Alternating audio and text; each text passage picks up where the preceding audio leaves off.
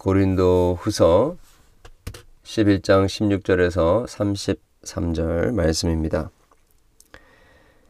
내가 다시 말하노니 누구든지 나를 어리석은 자로 여기지 말라. 만일 그러하더라도 내가 조금 자랑할 수 있도록 어리석은 자로 받으라. 내가 말하는 것은 주를 따라하는 말이 아니요 오직 어리석은 자와 같이 기탄 없이 자랑하노라. 여러 사람이 육신을 따라 자랑하니 나도 자랑하겠노라. 너희는 지혜로운 자로서 어리석은 자들을 기쁘게 용납하는구나. 누가 너희를 종으로 삼거나 잡아먹거나 빼앗거나 스스로 높이거나 뺨을 칠지라도 너희는 너희가 용납하는도다. 나는 우리가 약한 것 같이 욕되게 하노라 욕되게 말하노라. 그러나 누가 무슨 일에 담대하면 어리석은 말이나마 나도 어, 담대하리라. 그들이 히브리인이냐 나도 그러하며 그들이 이스라엘인이냐 나도 그러하며 그들이 아브라함의 후손이냐 후손이냐 나도 그러하며 그들이 그리스도의 일꾼이냐 정신없는 말을 하거니와 나는 더욱 그러하도다.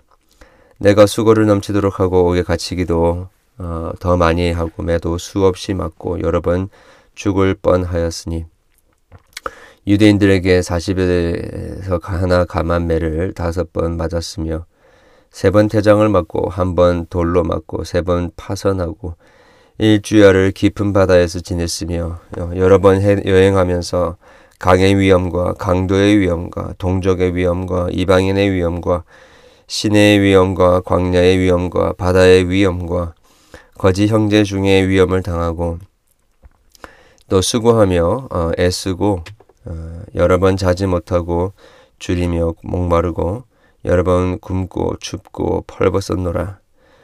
이 외에 이를 고사하고 아직도 날마다 내 속에 눌리는 일이 있으니 곧 모든 교회를 위하여 염려하는 것이라.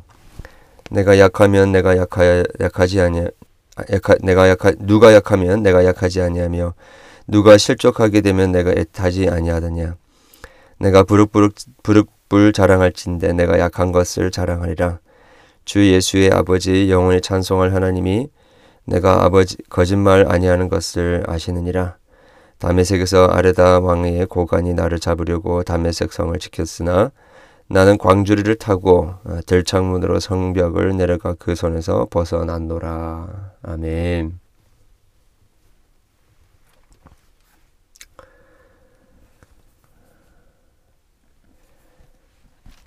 지금 사도 바울은 어, 자기의 어, 사도권을 어, 인정치 않고 또 비난하는 자들을 향하여서 자신의 사도권을 변호를 하고 있습니다. 아, 그러면서 특별히 인간적인 여러 가지 것들로 자랑하고 있는 이 거짓 그 사도들 또 거짓 교사들 미혹해 하는 그런 자들에 비교해서 그들이 어, 인간적인 모습으로 자랑을 한다고 한다면 어, 이 어리석은 자들이 자랑하는 것처럼 나도 어, 너희를 위해서 어, 한번 자랑해 보겠다라고 하는 거죠. 어, 그런데 여기서 좀 우리가 인상적인 것은 거듭거듭 뭐 16절, 17절, 18절 어, 하, 내가 주를 따라 하는 말이 아니다라고 11절에 이야기를 하고 있습니다. 내가 지금 이렇게 자랑하려고 하는 것은 어, 결코 나를 드러내기 위함이거나 이 거짓 지금 어, 우리를 공격하는 이 사람들처럼 어, 자, 내 자랑을 하기 위해서 하는 것이 아니다라고 거듭거듭 이야기를 하고 있습니다. 좀 여기서 인상적인 것은요.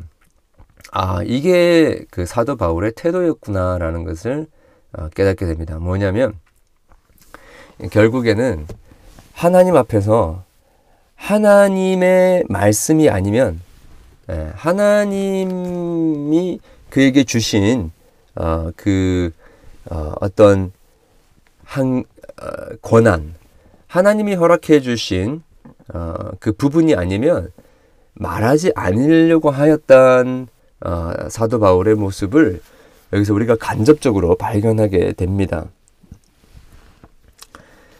어, 여기에 그 고린도 교회에서 어, 사도의 바울직을 어, 공격했고 의심했던 자들은 모두 다 어리석게 자기를 자랑하던 자들이었습니다. 그러나 사도 바울은 그렇게 하지 않았던 것이죠. 그러나 지금 잠깐 동안 지금 고린도 교회를 이해를 시키기 위하여서 어, 그들의 자랑과 또 자신의 자랑을 어, 이렇게 비교를 하고 있습니다. 어,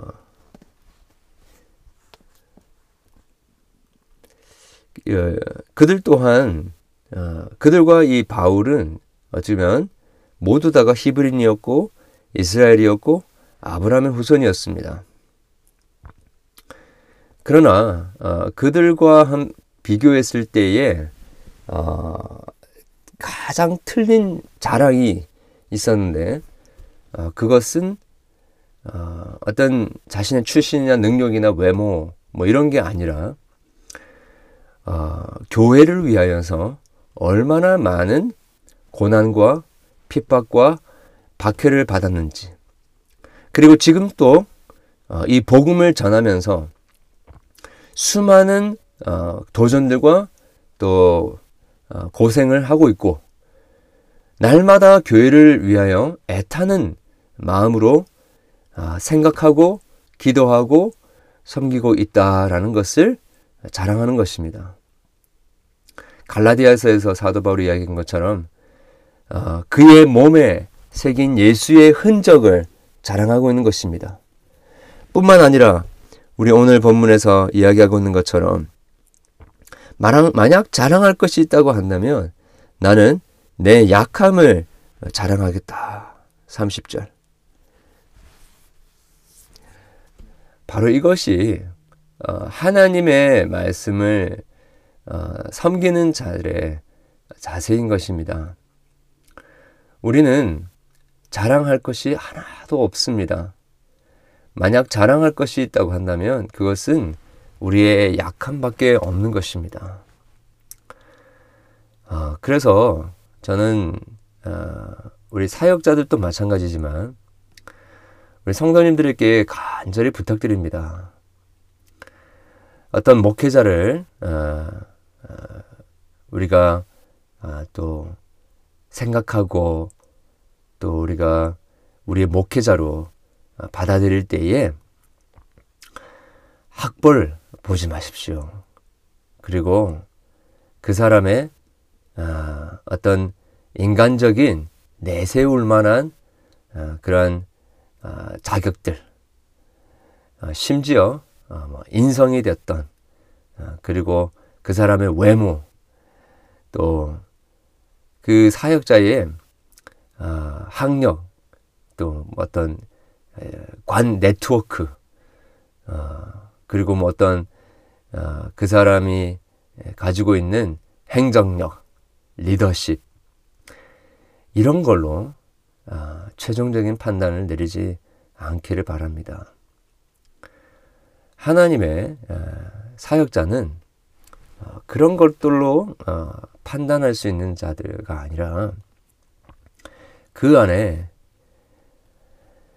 아, 오직 자신의 연약함만을 인정하고 자랑하고 동시에 그의 몸에 예수의 흔적을 가진 자.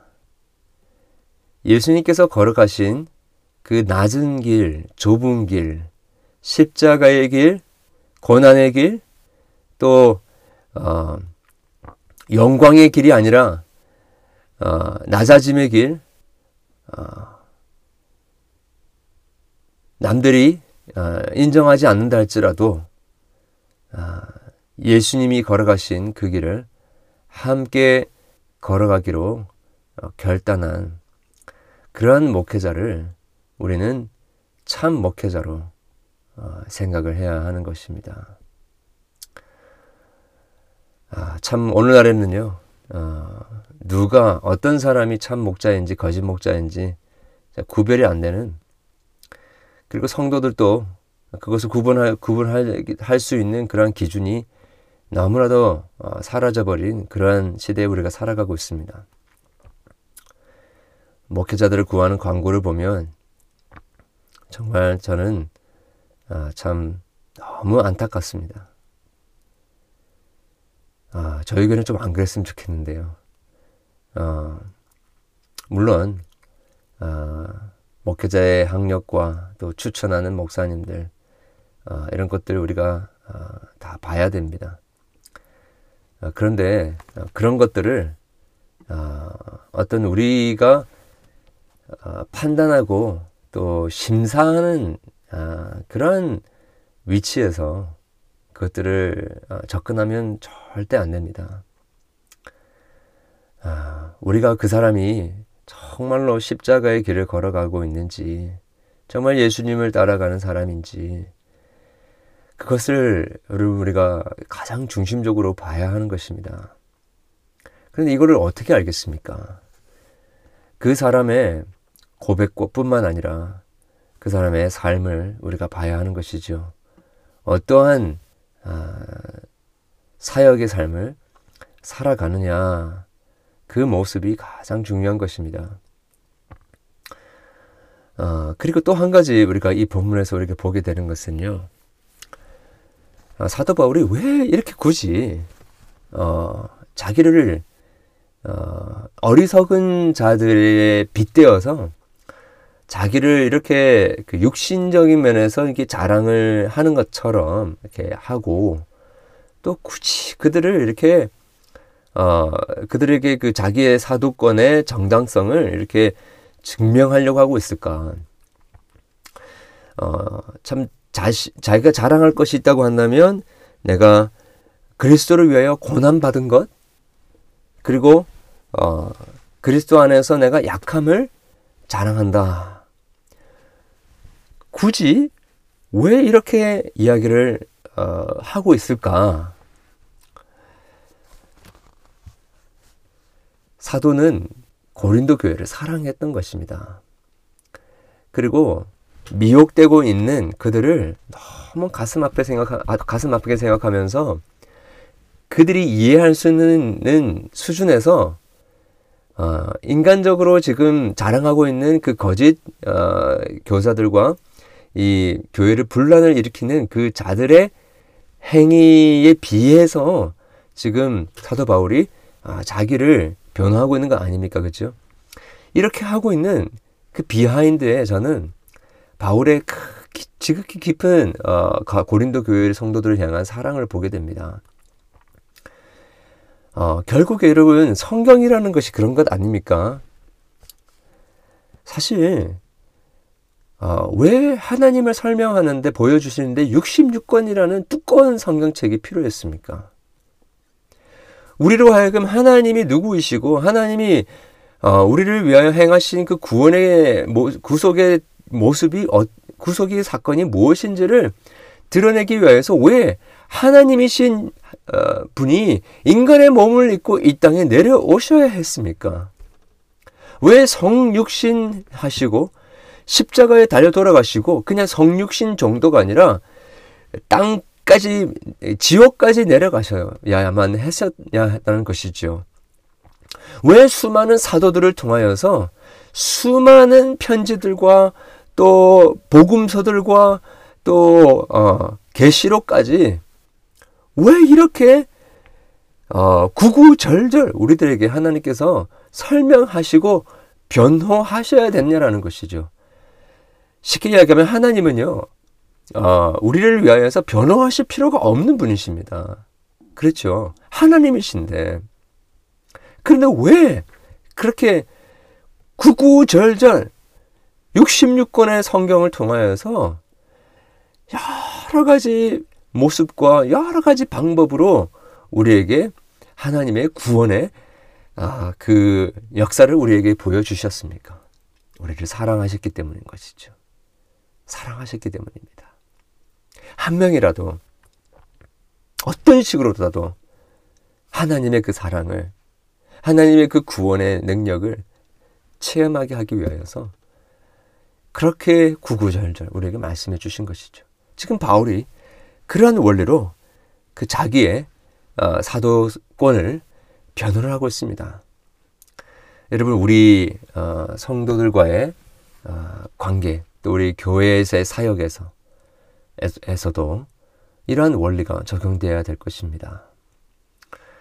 비록 우리는 어, 자기는 하나님 앞에서 완벽하고 어, 하나님 앞에 문제될 것이 없다 할지라도 어, 물론 완벽한 사람은 없지만 하나님의 은혜와 사랑을 우리가 풍성하게 누리고 있다 할지라도 사람들이 오해할 수 있습니다. 그렇죠. 어, 우리의 말과 우리의 행동 때문에 사람들이 얼마든지 우리를 오해할 수가 있습니다. 그런데 이거를 이상한 것으로 여기지 말고요. 원래 사람은 어, 타락한 이후에 올바로 소통하고 올바로 이해하고 올바로 어, 판단할 수 있는 능력이 완전히 망가졌습니다. 바벨탑 사건이 그거를 대표적으로 보여주고 있지 않습니까? 언어가 혼잡하게 됐습니다. 그거는 그냥 foreign language가 많아졌다라는 말도 있지만 서로 간에 같은 랭귀지를 쓰더라도 서로 이해할 수 없는 서로 이해하기 힘든 그러한 관계로 전락해버린 것입니다. 해석학적 저주를 받은 것이죠. 그러니까 서로가 교회 생활할 때에도 오해하기가 너무 많습니다. 너무 쉽습니다. 그러면 우리가 아유 그냥 덮어두고 아, 그냥 알아서 하겠지 이렇게 하면요 계속해서 오해가 쌓여가고 계속해서 그 관계의 깊은 골은 더 깊어져 갈 수밖에 없는 것입니다. 그래서 결국에는 어, 그 문제가 해결되지 않은 채 교회가 그냥 어, 아주 식상하고 그냥 아주 그냥 겉모습만 번지를 한 복음의 생명력이 하나도 없는 그런 교회로 전락하게 되는 것이죠. 하나님께서는 그런 것들을 원하지 않습니다. 만약에 바울이 그런 식으로 접근했다고 한다면 이런 식으로 편지를 적어서 구구절절 자신의 사도권을 변호하려고 하지 않았을 것입니다. 지금 애들한테 이야기하듯이 어리석은 자들의 레벨에 맞춰가지고 지금 이야기하고 있는 거 아닙니까? 그렇다면 우리도 정말 오해하는 사람들, 이해하지 못하는 사람들, 어, 정말 고상한 그리스도의 지식을 알지 못하는 사람들, 그리고 어, 조그마한 말과 행동으로 말미암아서 오해한 사람들을 향하여서 우리가 어, 설명을 할 수 있어야 되는 것입니다. 물론 그렇게 우리가 노력한다 할지라도 이해하지 못하는 사람들은 언, 어떻게 하더라도 이해하지 못합니다. 그리고 영적으로 받아들이지 못하는 사람들은 어떻게든지 어떻게 하더라도 받아들이지 못합니다. 그러나 사도 바울이 했던 것처럼 우리는 하나님 앞에서 어, 최선을 다하는 것입니다. 최선을 다하고 그 나머지 판단은 그들에게 맡기는 것이죠. 하나님께 맡기는 것입니다. 그렇게 우리 어, 서로를 위하여서 변호하고 변증하고 정말로 연약한 자들을 위하여서 어, 정말 잘 어, 하나님의 말씀을 나누고 또 그리스도의 몸된 교회에 꼭 필요한 그런 올바른 이해 이런 것들을 아 이거 뭐 구차하다 뭐 이런 거 굳이 이야기할 필요가 없다가 아니라 그 예수님께서 하나님께서 우리에게 말씀으로 구구절절 설명해 주신 것처럼 우리도 사랑의 마음으로 그렇게 잘 변호하고 변증하고 또 나누는 그러한 저 여러분 될 수 있기를 바랍니다. 함께 기도하겠습니다. 하나님 아버지, 아, 우리 안에 참 인간적인 모습을 내세우고 또 자랑하고 그것들 때문에 어, 교회에서의 우리의 위치를 어, 점유하려고 하는 그러한 유혹들이 있습니까? 주님 오늘 또 아, 우리의 육신적인 것들 다 내려놓을 수 있도록 도와주시고 우리가 자랑할 것이 있다고 한다면 약함만 자랑하고 예수 그리스도만을 자랑하고 예수 그리스도와 함께 고난받고 십자가의 길을 함께 걸어간다는 것만 자랑할 수 있는 저들에게 도와주시기를 간절히 소원합니다. 아버지 하나님, 예수 그리스도의 십자가야 부활의 그 복음이 하나님 우리 인생의 중심이 되기 원합니다. 그것이 바로 우리 교회의 중심이 되기 원합니다.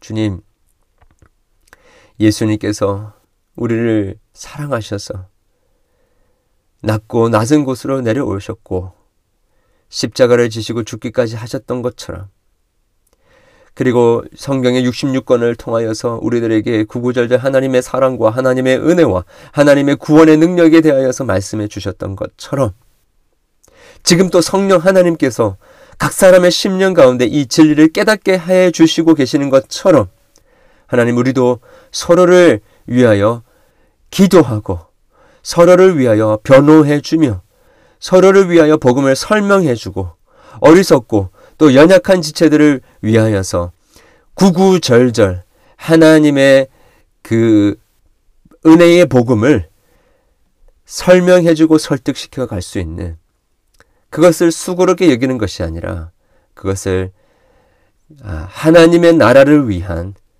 복음을 위한 교회를 위한 최소한의 수고이라고 생각하고 그렇게 우리가 섬길 수 있도록 도와주시기를 간절히 소원합니다. 하나님 우리 주변에 혹시 아, 시험에 들어 또 침륜에 빠진 자들이 있습니까? 그들을 기도하며 복음으로 잘 인도할 수 있는 저들에게 도와주시옵소서. 아버지 하나님 이 땅에 아, 세워주신 주의 몸된 교회를 주님께서 축복해 주시고 우리의 모든 성도들 한 명 한명 주님께서 오늘 또 기억해 주시고 그들의 연약한 아, 육신과 병들어 있는 마음과 이 세상에 어떠한 것으로도 고침받을 수 없는 그들의 영육간의 질병을 주님께서 치유해 주시기를 간절히 소원합니다. 아버지 하나님, 우리가 함께 중보할 때에 하늘의 문이 열려지게 도와주시고 하나님께서 구원하시고 하나님께서 우리 가운데 어, 놀라운 은혜를 베풀어 주시는 어, 그러한 체험을 우리 모두 함께 할 수 있도록 도와주시옵소서. 주님께 또 우리 내일 드려지는 우리의 예배 가운데 하나님께서 은혜를 주시옵기를 소원합니다. 우리 모든 성도들 내일 드려지는 예배를 위하여 간절히 기도하게 하여 주시옵소서. 하나님의 은혜가 없으면 인간적인 액티비티로 끝날 수밖에 없사오니 하나님께서 우리에게 은혜를 주시고 하나님의 살아 역사하시는 그 복음의 능력이 우리 가운데 모두 경험되어지도록 도와주시기를 소원합니다. 오늘 하루 종일 우리 성도들 마음으로 주님 심령으로 주님 정결케 준비할 수 있도록 도와주시고 상하고 깨뜨려지고 가난한 심령으로 예배 나올 수 있도록 도와주시옵소서. 오늘 또 있는 또 각 우리 목장 모임에도 주님께서 은혜를 베풀어 주시고 정말 하나님의 도우심과 감찰하심이 있게 도와주시고 성령의 운행하심으로 말미암아 하나님의 은혜의 말씀이 더 풍성하게 나눠지게 도와주시고 하나님 우리의 삶 속에 그 말씀이 역사하고 있는 생생한 간증들이 나눠질 수 있도록 도와주시고 그 말씀의 나눔이 서로에게 큰 용기와 아버지 하나님 격려가 되게 도와주시고 아버지 하나님 말씀을 가지고 함께 분투하며 싸우는 때에 있어서 큰 도전과 아버지 하나님 격려가 될 수 있는 그런 귀한 아버지 하나님 어, 우리 나눔이 될 수 있도록 도와주시기를 간절히 소원합니다. 우리 함께 또 기도할 때에 성령 하나님의 탄식하심과 함께 기도할 수 있도록 도와주시고 우리가 구할 바를 알게 하여 주시기를 간절히 소원하며 예수 그리스도 이름으로 기도드렸습니다. 아멘. 계속해서 아, 기도하겠습니다.